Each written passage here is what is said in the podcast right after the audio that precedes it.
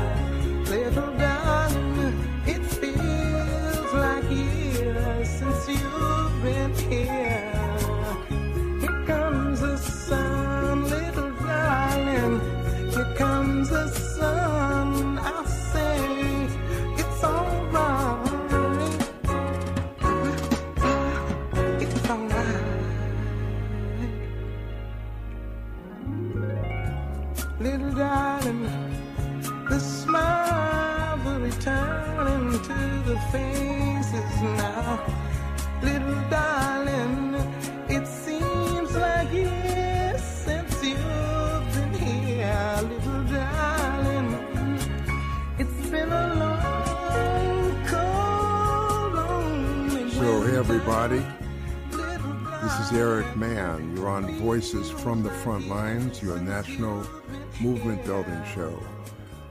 And today we're going to talk about the prisoner George Jackson. Uh, I want to say, start by thanking Barbara Lott Holland, one of my and our regular listeners. want to say hello to my grandchildren, uh, Raider, Alexander, and Ava Lily Ward Wallace and Layla Ward Wallace, who are listening, streaming live on the web at kpfk.org. I want to thank all of you, our regular listeners, some of you for 15, and 15 years. I won't say 20, but I think we've been on around 15. And I want to thank Claude Marks of the Freedom Archives because he's going to be doing some important work about the life of George Jackson. Now, I wrote a book about George Jackson called Comrade George. And for a lot of prisoners in the United States, they we just called him Comrade George because at one point he signed a letter that way, and that's where I got it from. But for a lot of you, who is George Jackson? We live in the age of mass amnesia created by the system. Uh, so the first thing is George Jackson was what we call the patron saints of prisoners. Now, it's hard to believe that in 1971, when he was murdered by the prison guards, there were about 200,000 prisoners in the United States, about 40% of whom were black. That would mean 80,000 prisoners, black prisoners. Even in 1970, George is talking about the tripling of the prison population in response to the black rebellions of the 60s. How can we imagine that today there are 2.5 million people in prison in the United States, of whom almost 1 million are black? How is that possible? Well, it's a horrible counter revolutionary response to black rebellion. It's not about black crime, folks. It's about black consciousness and imprisoning and killing black prisoners. Now, George Jackson was one of the most conscious political prisoners of all time. Most of us came to get to know him through his amazing book, Soledad Brothers, uh, The Prison Letters of George Jackson, which his attorney, Faye Stender, was hoping would get him out of prison. Instead, he was charged with murdering a white guard after he wrote this book, or right before it, which he didn't do. Uh, and then before he could go to trial, he was murdered by the prison guards. So, what's the common theme here? Uh, George was killed at, I believe, when he was 28 years old. Martin Luther King killed in his early 30s. Malcolm X killed in his 30s. Um, Fred Hampton killed when he's 21. You know, there's a lot of revolutionary talk now, but I think a lot of people understand. Well, I'm really not sure I want to do this because the price of rebellion is so high. So many black people were killed, including whites too, who fought for black people. Uh, so many people went to prison, including me, which I'll talk about, that you really have to ask yourself whatever happened to the 60s. And I think the biggest thing that happened is the system came down on us like a ton of bricks and decided to punish deeply anybody who protested and killed a lot of people. So the reason I'm discussing George Jackson now, among other reasons, is that on August uh, 21st of this year, we're going to celebrate, uh, funny way to say it, commemorate the 50th anniversary of the murder of George Jackson in August 21st, uh, 1971. And this will be 2021. So it's hard for me to get my head around this whole story. I'm not going to do a complete stream of consciousness. Uh, one thing you need to know is I wrote a book about George Jackson called Comrade George, an investigation to the life, political thought, and assassination of George Jackson. Uh, two really nice reviews, one from my friend Howard Zinn, said Comrade George is a passionate, yet careful analysis of the life and assassination of George Jackson. Its language is angry, yup, but it subjects the official explanation of Jackson's death to a meticulous examination. More important, it connects the killing of Jackson to the current upsurge of revolt in the prisons. One cannot read this book without a feeling of outrage at the humanity of the system we live under, and yet one also comes away with a sense of the possibilities that an ongoing struggle possesses for the future, Howard said.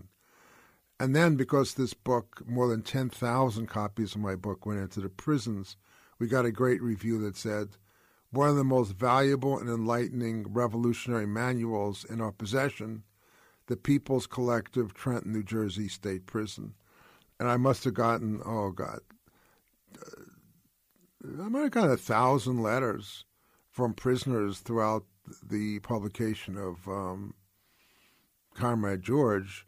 Just one little interesting story is that I just realized is that before this was published by Harper and Row, my book, which is now published, uh, now called Harper Collins, it was published by a group called the Hovey Street Press, which is a movement press, and I'll maybe get to that story later. And then we we needed to do the response among the prisoners was so great because my book also has a lot of good quotes from George Jackson that we needed money to reprint it. And I just read in this that there's a group called Resist. I'm sure that was one of the groups that gave us the money. But we asked the prisoners to write letters of support to Resist. And they got so many letters that they gave us the money to republish the book. But I went and read it in the book. It said we published 6,000 more copies. Can you imagine that? All of which were given to prisoners for free. So, as you'll see, my life is very tied to that of George Jackson.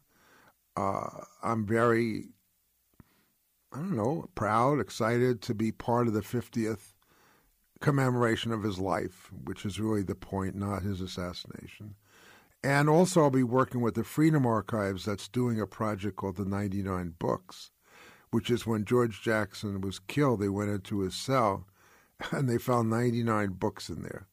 And the Freedom Archives, in a very brilliant concept, uh, is going to do uh, a whole program in August around the 99 books. And I'll be one of the people recording a tribute to George. Now, you know, the Labor Community Strategy Center has a uh, Strategy and Soul bookstore. And Claude, if you're listening, and friends, uh, we're not going to get all 99, but we certainly may get five in the 99 to highlight those we don't already have to put in the uh, Strategy and Soul bookstore to commemorate the life of George Jackson and his reading. Um, where do you start? Uh, I think I'll start with some quotes from of George from the cover of my book, just because I know he said them. Uh, let's see. And then, um, let's see. Okay, so here's some opening quotes. All my life I've done exactly what I wanted to do, just when I wanted. No more, perhaps less sometimes, but never any more, which explains why I had to be jailed. Man was born free, but everywhere he's in chains. I never adjusted. I haven't adjusted even yet, with half my life already in prison. Born to a premature death, a menial, subsistence wage worker, odd job man, the cleaner, the caught, the man under hatches, without bail. That's me, the colonial victim. Anyone who can pass the civil service examination today can can kill me tomorrow. Anyone who passed the civil service examination yesterday can kill me today with complete immunity. I've lived with repression every moment of my life, a repression so formidable that any movement on my part can only bring relief, the respite of a small victory or the release of death. In every sense of the term, in every sense that's real, I'm a slave to and of property.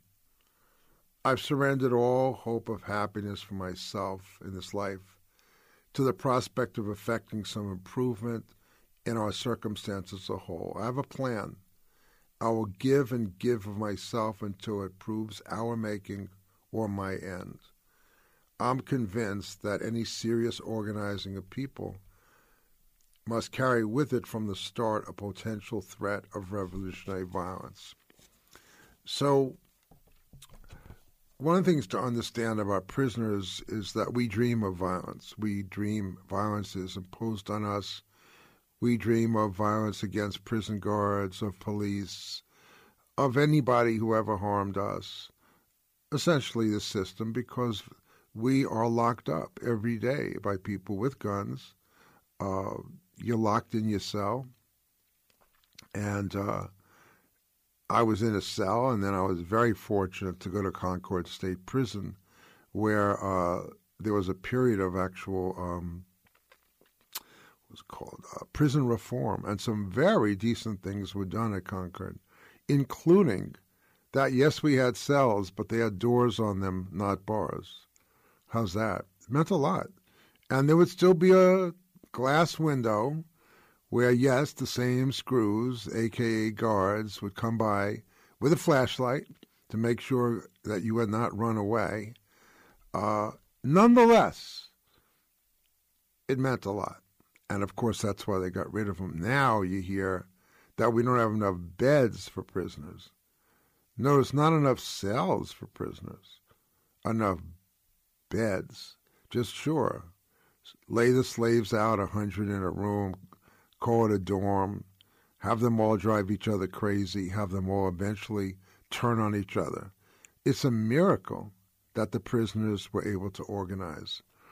Now, the bare bones of the story is that George Jackson uh, had been in and out of prison already as a teenager, and then he was uh, involved in a robbery. Uh, it's not clear he was. Not clear he was even involved in the robbery. So I'll take a step back. He was charged with being in a robbery. And, uh, well, as he would say, I, I'm sure I did a few, but not the one I was charged with. And one of these horrible public defenders said, I want you to take a plea. And we have to just talk about how public defenders, good and bad, are not given the resources to defend how 95% of the people cop a plea and go to prison, so called right to a fair trial. And he thought he was going to get six months. He ended up getting what's called an indeterminate sentence, one year to life, meaning it's creepy to even discuss this. He was held by the prison system from one year to life. He had no control over that. They could let him out in one year, two years, eight years, ten years, or keep him in prison for the rest of his life. I think they've gotten rid of the indeterminate sentence, But they replaced it with such horrible sentencing that now people are getting 15 years to life, 20 years to life. Forget about one year to life. So, no, the system will not allow itself to be reformed. So, I'm going to read you a little bit about from George's OIC. Uh, there's a long autobiography in there, but I'm going to move right away. He had an attorney named Faye Stender. Faye Stender was a wonderful woman and a lawyer, a Jew, who fought for George and got him the contract to write his book and was trying to get him out of prison.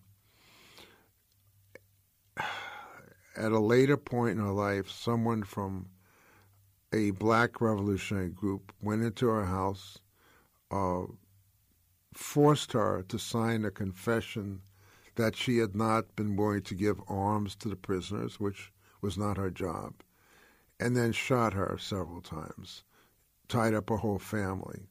Faye Stender was paralyzed from the waist down, and a year later she killed herself. I tell you this because you may ask me then, why do you do this stuff? Uh, doesn't that get you sick? And the answer is, of course it does. It gets me very sick. Uh, there's cruelty inside the movement. There's craziness. There's stuff that happens that you wouldn't believe. But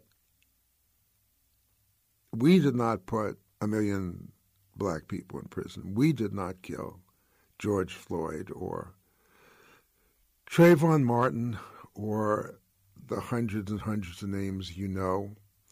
Uh, we didn't drop a bomb on Hiroshima.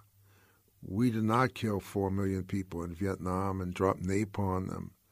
So, for those of you who say, "Well, I don't want to join the movement because there was this really nice white lawyer and uh, somebody on our side shot her and terrorized her," I say, welcome to the real world. You got to make choices. Uh, I fear that could have happened to me, but my experience has been very, very positive in the movement. I've had my share of minor betrayals, but no one has done any physical harm to me. And in general, the black community has taken great care of me.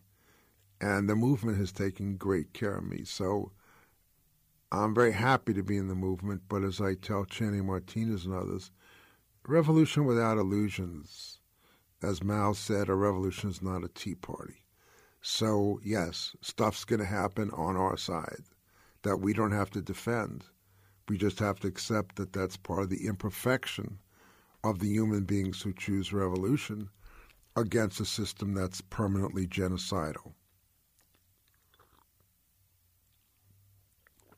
All right, so here's some writings on April 1970. This is kind of long, but it's good. This is from George Jackson's Soledad Brothers. On the occasion of your and Senator Dymally tour, Senator Dymally being one of the few black elected officials at the time, an investigation into the affairs here at Soledad, I detected in the questions posed by your team a desire to isolate some rationale that explain why racism exists in the prison with, quote, particular prominence. This is George Jackson from Soledad Brothers. Of course, the subject was really too large to be dealt with in one tour. In the short time they allowed you, but it was a brave scene. My small but mighty mouthpiece, speaking of her, and the black establishment senator. I'm sorry. Dymally would love to hear himself described like that if he's still alive. But uh, and the black establishment senator and his team invading the state's maximum security row in the worst of its concentration camps. I think you're the first woman to be allowed to inspect these facilities. Thanks from all. The question was too large, however. It's tied into the question of why all these California prisons vary in character and flavor in general.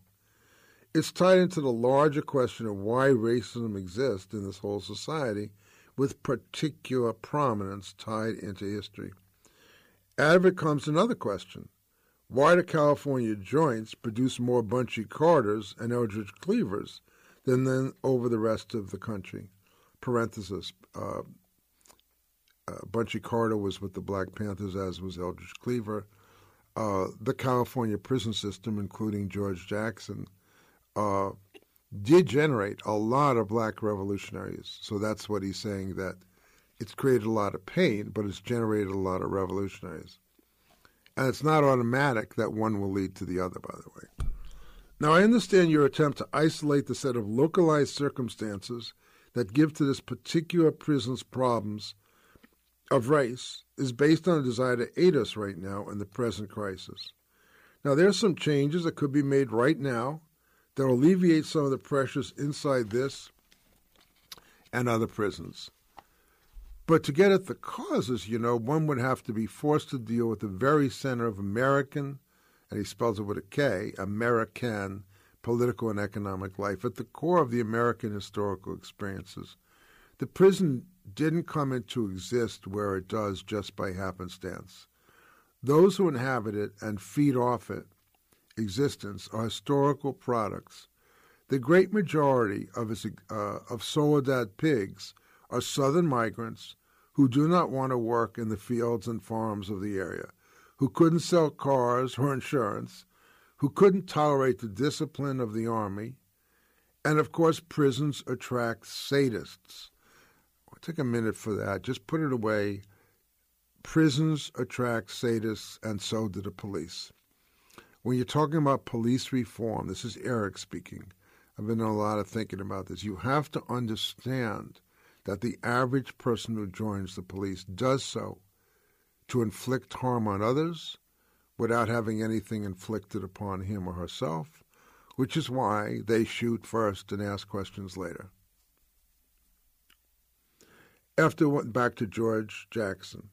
After one concedes that res- racism is stamped unalterably into the present nature of American socio-political and economic life in general, and by the way, now it's parenthesis, the definition of fascism is a police state whereas the political ascendancy is tied into and protects the interests of the upper class, characterized by militarism, racism, and imperialism, and concedes further that criminals and crime arise from material, economic, socio-political causes, we can then burn off all the terminology and penology libraries and direct our attention where it'll do some good. So one thing I, I know you like both. You don't want to anyway. George Jackson is another one of the autodidacts in prison. Um, prisoners are amazing as a group. They read like crazy. Uh, so do I. Uh, they read book after book. They stay up reading. In in reading, you can somewhat escape from the immediacy. But they're also great intellectuals, as you can tell from how George writes, and that is one of the amazing things about him and one of the reasons they killed him. Back to George Jackson. So, the logical place to begin any investigation into the problems of California prison is with our pigs are beautiful Governor Reagan, radical reformer turned reactionary. For a real understanding of the failure of prison policies, it's senseless to continue to study the criminal. All those can afford to be honest know it's the real victim, that poor, uneducated, disorganized man who finds himself a convicted criminal, is simply the end result of a long chain of corruption and mismanagement that starts with people like Reagan and his political appointees in Sacramento. After one investigation of Reagan's character, what makes a turncoat, the next logical step in the inquiry would be a look into the biggest political prize of the state, the directorship of the Department of Corrections. Ronald Reagan, at one point in the late 1940s, was a progressive, even a radical, was allied with the Communist Party. He really was. And then by 1980, of course, he was the governor of Cal. Oh, by 1980, he was president. I'm sorry. And he became president by being governor of California and cracking down on black people. All other lines of inquiry would be like walking backwards. You'll never see where you're going. You must begin with doctors, assistant directors, adult authority boards, roving boards, supervisors, wardens, captains, and guards. You have to examine these people from director down to guard because you can logically examine their product. Add to this some concrete and steel, barbed wire, rifles, pistols, clubs, the tear gas that killed Brother Billingslea in San Quentin on February 1970, or was locked in his cell, and the pick handles of Folsom, San Quentin, and Soledad. To determine how men will behave once they enter the prison is of first importance to know that prison. Men are brutalized by the environment, not the reverse. Now you're listening to Eric Mann. You're on voicesfromthefrontlines.com. I'll be reading from this book, Soledad Brother, to commemorate the wonderful life of George Jackson. I'll be reading also from my own book, Comrade George, an investigation into the life, political thought, and assassination of George Jackson. If there are prisoners listening, uh, please send me an email at eric at voicesfromthefrontlines.com or you can send it to the Strategy Center, 1506 Crenshaw Boulevard, LA 90019.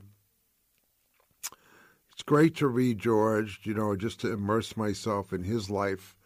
Uh, D'Angelo, we're going to go for about five more minutes. Then I'm going to take a music break.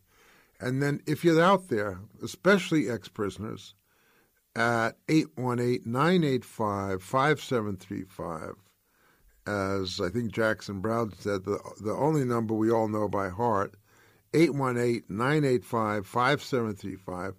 You can even start calling in now and queue up and around 3:45 we'll go to the phones. Okay, but uh, I actually realized that as I stop here for a minute, I, I want to talk to you about an immediate thing.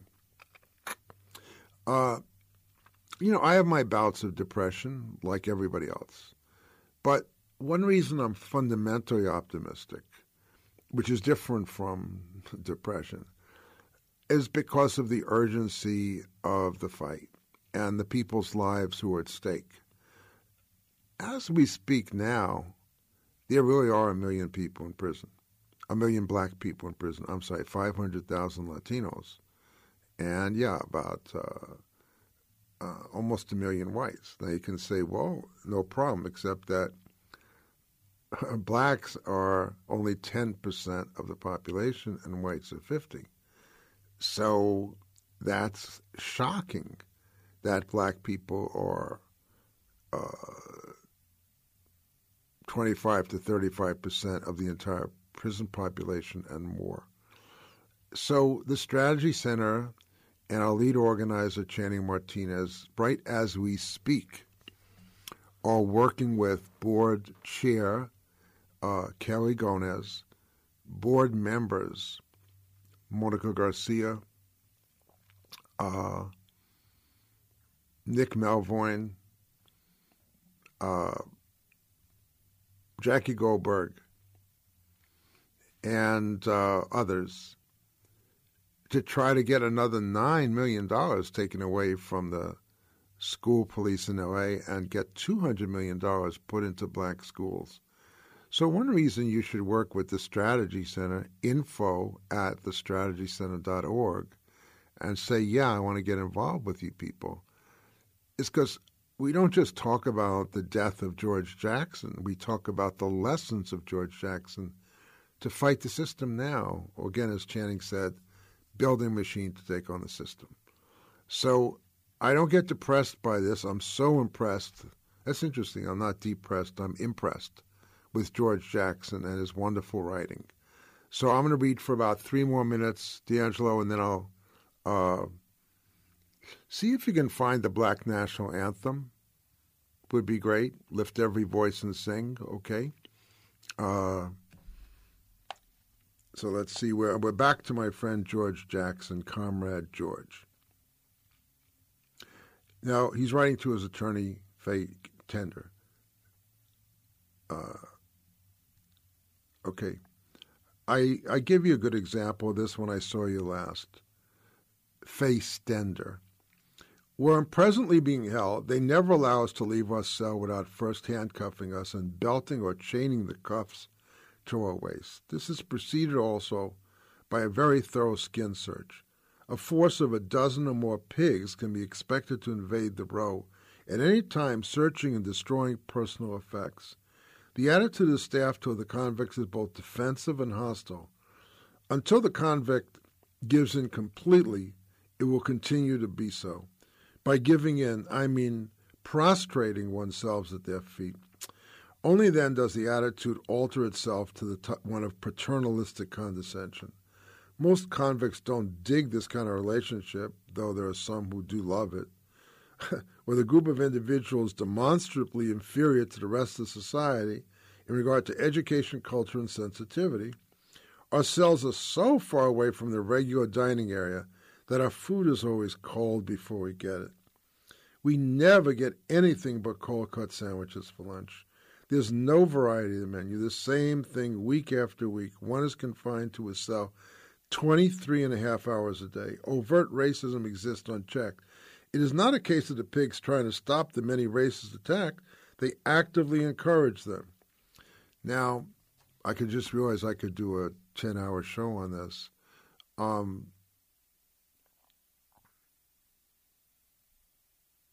we got to get these people out of prison and we got to help the prisoners' rights movement.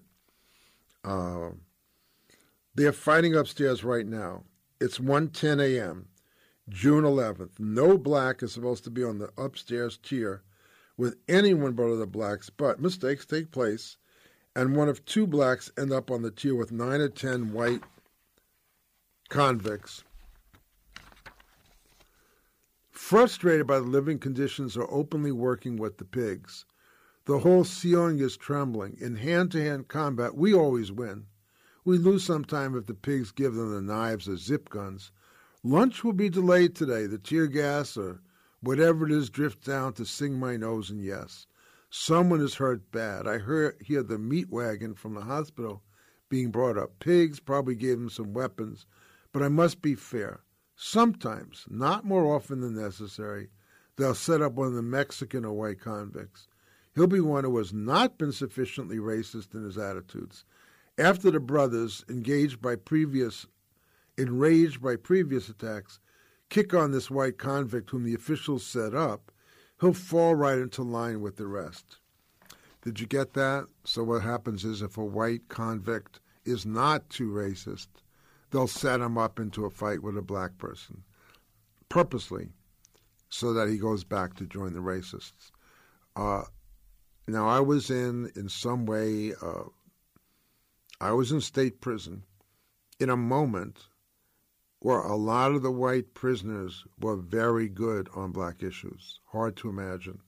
These were younger guys. They were a lot there for drugs. You know, they were part of the the working class counterculture, you could say. And they were drug addicts. You know, they were guys that had been caught breaking into something, and mainly to get uh, her- back then it was a lot of heroin, heroin fixes.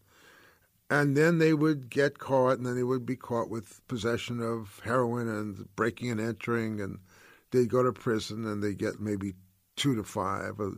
But somehow in 1971, a lot of the young whites were pro black, and we had a lot of black and white unity. So, with this, we're going to take a break. I'm going to come back. I'm going to try to cover some more ground. I'll read your poem. If you're interested in talking to me about prisons and George Jackson, nothing else, folks, you know the rules.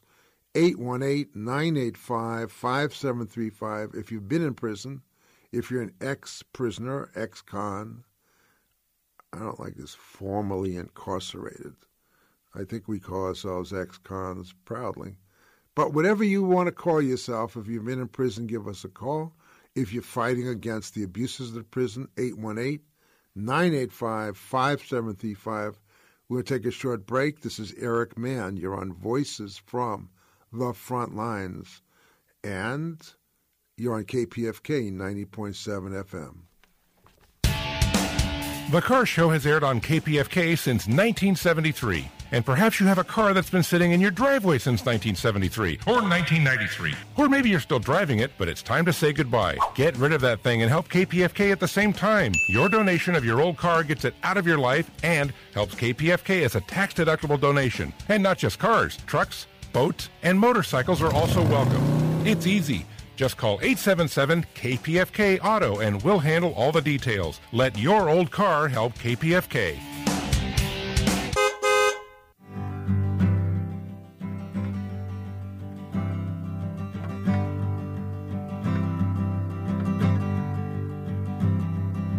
I woke up this morning, there were tears in my bed. They killed a man I really loved, they shot him through the head. Lord, Lord, they cut George Jackson down. Lord, Lord, they laid him in the ground.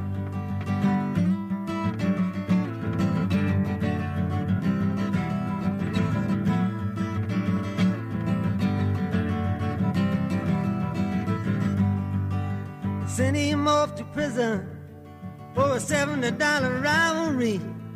They closed the door behind him and they threw away the key. Lord, Lord, they cut George Jackson down. Lord, Lord, they laid him in the ground.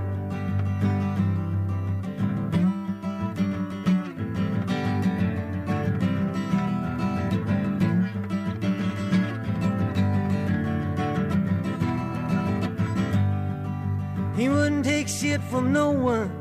He wouldn't bow down on hated him because it was just too real. Lord, Lord, they cut George Jackson down. Lord, Lord, they laid him in the ground.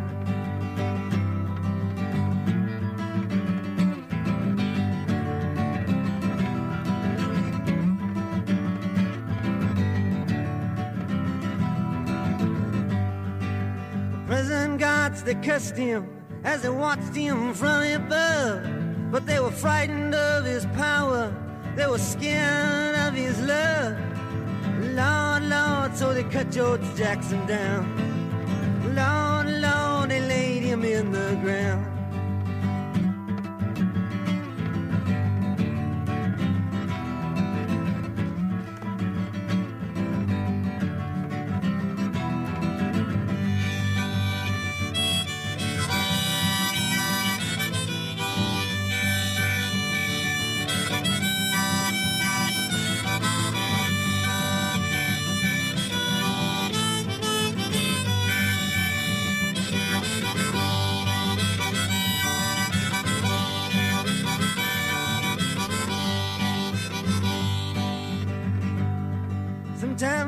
Think this whole world is one big prison yard.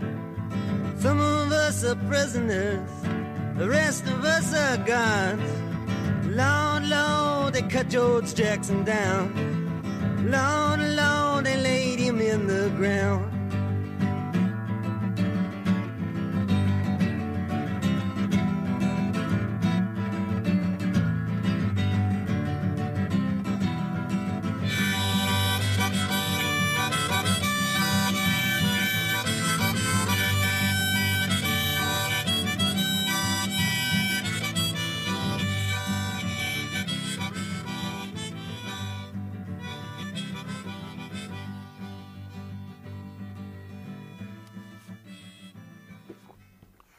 So, hey, everybody, this is Eric Mann on Voices from the Frontlines. Hey, D'Angelo, thank you. I should have known that song. Was that Bob Dylan? Thank you so much for finding that. That was great. Um, I'm going to go to something else here because I do want to read you something from my book and why it had a lot of influence. Uh, it's pretty good. It, it when it came out, uh, I want to thank uh, Hugh Johnson, my editor, many, many, many, many years ago. Uh, 818-985-5735. Uh, I started doing an analysis of the official story of how George Jackson was killed. And it became somewhat, yeah, famous. Uh, Eric Mann disproves the theory. What's interesting is I had no investigative capacity. I didn't. I was already. Uh, all I did was read the official stories, and all the contradictions in the official stories. I didn't have any insider information, but their stories were so contradictory that I was able to poke holes in it, which was pretty good. Uh, interestingly, It's what the system does. It just puts out stuff. And the public goes, yeah, that sounds good. George Jackson, uh, he had an attorney named Stephen Bing- Bingham, and Stephen Bingham brought him a gun, and George Jackson put the gun under his wig. He was wearing an afro wig. Then he went back to his cell, and he tried to use it, and then we killed him. That's the official story. Makes no sense how an attorney could smuggle in a gun into the prison, why George Jackson would put a gun into his wig. But hey, uh, the murdering of black people doesn't take very much good story, does it? The system is, you know, just says whatever it wants to say. It uses a drop down gun. You know what that is? It just, whatever the system wants to say. The vast majority of white people, and sadly even a few black people, say, all right, I guess that sounds good. So 818 985 5735 would love to hear from you. Uh, if you want to talk about George Jackson, if you've been in prison, and if you know about George Jackson. So until then, I'm going to read you uh, from my book. Um, it says From the day of George's death, the prison officials said that George received a gun from Bingham, his attorney being Stephen Bingham, but couldn't get their story together how that could have happened. They wanted to achieve two conflicting objectives. First, to convince the public they were running an impenetrable, impenetrable fortress. But on the other hand, to create a somewhat believable story about why George had been murdered that would involve saying that someone had gotten George a gun despite their precautions. On Monday, August 23rd, Warden Louis Red Nelson told the San Francisco Chronicle he was, quote, unable to explain how the weapon escaped detection by a device at the gate which signals if a metal object was going through. Later on that day, San Quentin business manager Irvin Ritter told the examiner that, quote, Bingham was searched before he entered the visiting room, but not the briefcase he brought within him. Now, that made no sense.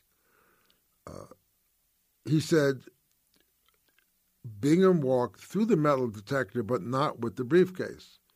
Now, that explained how the gun supposedly got in, but didn't reflect too well on the competence of the San Quentin administration. So the next day, after further rehearsal, the San Quentin authorities submitted their revised story. The Chronicle proudly announced, quote, the Chronicle was able to compile the first complete version of what happened according to the prison officials. So note what he's just saying as a journalist. I got the first story coherently from the prison officials, which means even the prison officials didn't get their act together, so the San Francisco Chronicle helped them. 818 985 5735. As the young attorney went, this is their story now. As the young attorney went through the metal detector, the machine registered, apparently from some metal from the briefcase. An officer opened the briefcase and found a portable cassette tape recorder. As is customary procedure, the officer opened the battery case of the tape recorder to determine if it was functional. All seemed normal, but authorities believe working parts had been taken out of the machine and the gun concealed in the body of the case itself. This version still subjected the San Quentin officials to criticism, but at least made it look like Bingham had used some ingenuity to foil them. That does not mean he did it that way, but let's leave that for a while and go on to the next part of the story. This is Eric Mann reading from my book, Comrade George An Investigation into the Life, Political Thought, and Assassination of George Jackson. 818 985 5735. Bingham passed a wig, a gun, and a clip of bullets to George during the visit, is the official story. The visit took place in an individual cell right off the main visiting room. There was a screen between Bingham and George but the screen had an opening to allow attorneys and prisoners to exchange papers. George visits were always supervised by a special guard who sat right outside the cell and kept an intruding eye on him. John Thorne, George's attorney, said that during their last visits, I spent most of the time looking at George, but every time I looked up, that man was staring right into my face. I distinctly got the impression he was trying to overhear our conversation, or at least to intimidate us. Now, that doesn't mean there was no chance to get the material to George, especially if the guard was momentarily distracted or asleep. But was at least very difficult, and if the guard behaved that day, as George and his attorneys frequently complained he did, it was impossible. At this point, only the guard on duty would be able to tell us how closely he spied on the visit, but San Quentin officials have never produced him because to admit that passing the gun was possible would expose their incompetence, and to admit it wasn't would expose their savagery. George then tried to get the gun, the wig, and the bullet clip back to the adjustment center to store for a future escape attempt. If step one was possible, and step two was improbable but still possible, step three is where the official story completely breaks down. Each time George left the adjustment center, and each time he returned, he was skin searched. Skin searched. Skin searches vary from prison to prison, but the basic procedure is that you take off all your clothes, which are rifled through by a guard. You lift up the underside of your feet, lift your arms.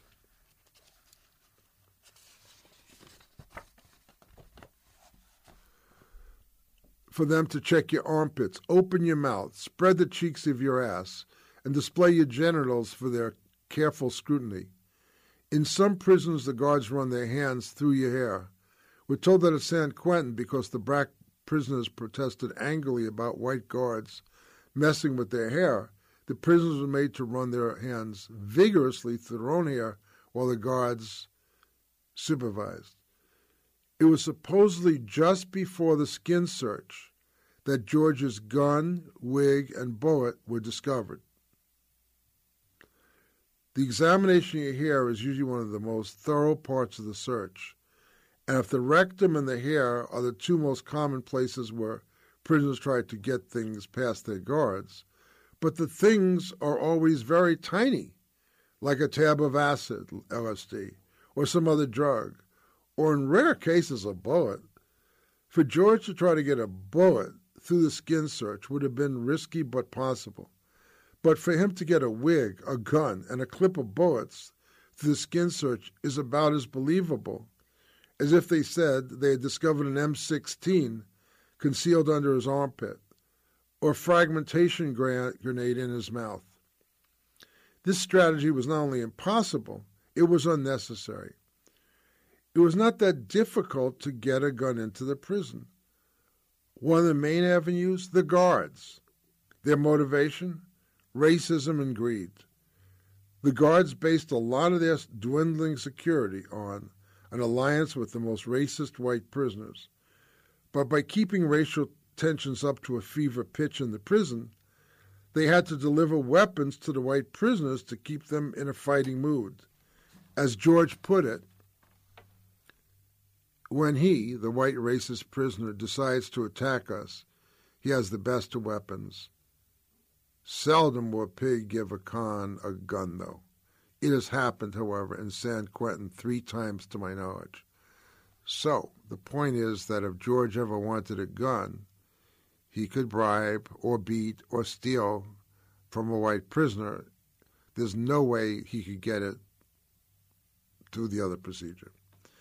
In a society based on money and greed, there's virtually no way to stop contraband from coming into a prison, or harbor for that matter. As strange as it may seem, Although guards do almost no work, they feel terribly overworked, underpaid, and underappreciated. Some of them see their jobs cynically and supplement their salaries, sometimes by a $100 a week or more, by bringing heroin into prison. They're usually paid in cigarettes, cartons and cartons of them, which the prisoners buy from the prison canteen. The guards bring them to a grocer or drugstore owner they have worked out an arrangement with to illegally resell them. The move to a gun is a major step, but a possible one, especially if the prisoner is white, says he wants it to protect himself from the black people, as willing to pay the prime, the price. Sometimes the guard is also paid off by the prisoner's friends outside the walls. Once inside the walls, gambling debts, simple purchases, or strong arming can move the gun all over the prison from whites to blacks. This is Eric Mann. You're listening to Voices from the Front Lines. I am reading from my book, uh, I was going to say Comrade George, an investigation into life, political thought, and assassination of George Jackson. We have about six more minutes to go.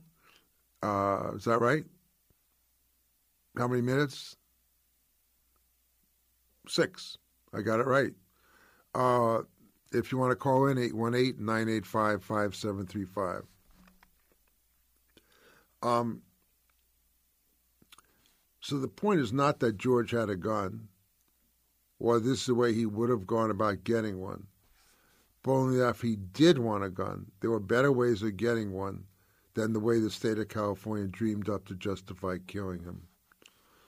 Throughout the week after George's death, the Chronicle and the Examiner were functioning as house organs of the prison system, parroting whatever new revelations they were handed by state officials. But the story about the pistol and the wig was apparently too much for even the Chronicle to swallow.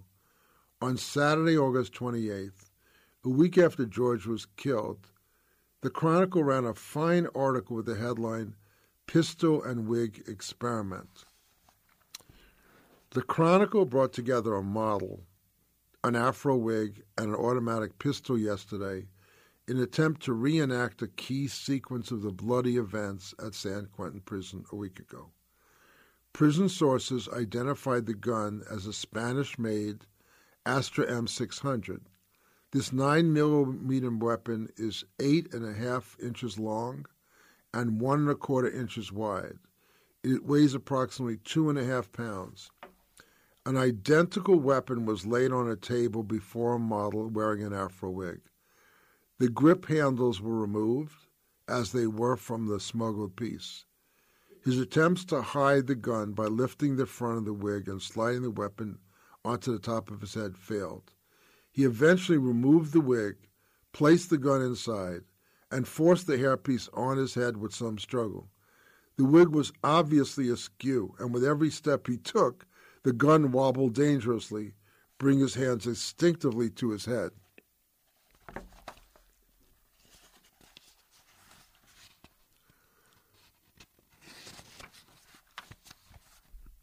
If the wig theory is sound, Jackson would have had to walk 50 yards, half a football field, under the watchful eyes of a guard before he reached the adjustment center where authorities say the gun was finally spotted.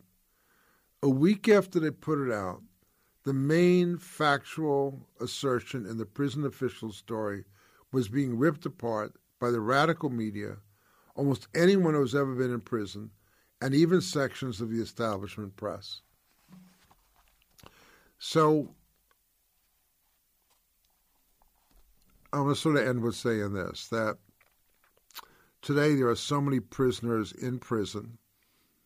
I don't know how we still allow maximum security. I don't allow um, solitary confinement.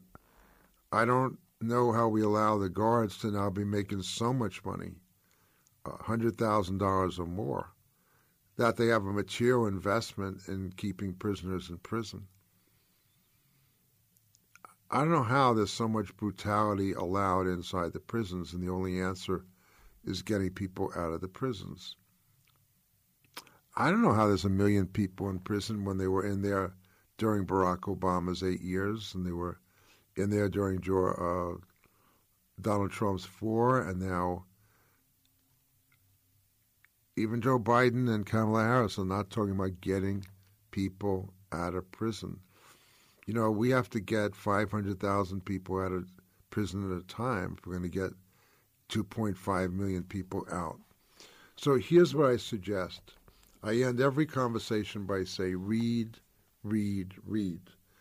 Uh, I urge you to get. Uh, there's a beautiful new edition. I have the original small black one, but there's a beautiful one called Soledad Brother, Brother, The Letters of George Jackson, published by Lawrence Hill Books, an imprint of Chicago Review Press. Um, it's a gorgeous publication. It's bigger. Uh, Frank, you're a little late, but come on out for one minute. Uh, can we take him just for a minute? D'Angelo? Can we take the call? Go ahead, Frank. Yeah, I just wanted to say, yeah, long live George Jackson and long live Leon Trotsky. I've been to the university, and uh, yeah, everything you're saying is true about it. It's the uh, it's uh, quite an experience being locked up in America, and um, the American Gulag system is producing a lot of revolutionaries, and uh, hopefully this evil empire will be brought down soon. Thanks a lot. That you get the last word. Um, and have you ever been in prison? Yeah, I called the university. All right. Uh, it's the university, but there's still prison. Thank you for calling. Uh, I'll end by saying that that I know a lot, lot of black prisoners that would love to go to the university and get out. Um, get in touch with the Strategy Center. Info at thestrategycenter.com dot org. Info at thestrategycenter.org. Check us out at voicesfromthefrontlines.com. Send me an email at eric at voicesfromthefrontlines.com. I want to thank D'Angelo Jones for just being very helpful, and that was great finding that George Jackson album, that song by Bob Dylan. Uh, I'll be letting you know more about the 99 Books Project by the uh, um, Freedom Archives. You can check out the Freedom Archives. They're doing wonderful work. And I'll see you next Tuesday at 3. Take good care of yourselves. All power to the people.